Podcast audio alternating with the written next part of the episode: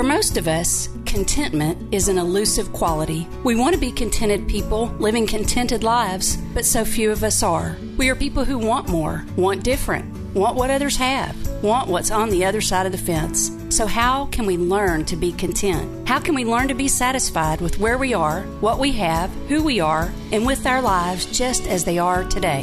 In Philippians 4, Paul shares his secret. For I have learned how to be content with whatever I have. I know how to live on almost nothing or with everything. I have learned the secret of living in every situation. For I can do everything through Christ who gives me strength. In Christ, through Christ, with Christ, and because of Christ, we can learn to be content. This is a moment of hope. I'm Melanie Redd. You can get more hope and inspiration today at melanieredd.com.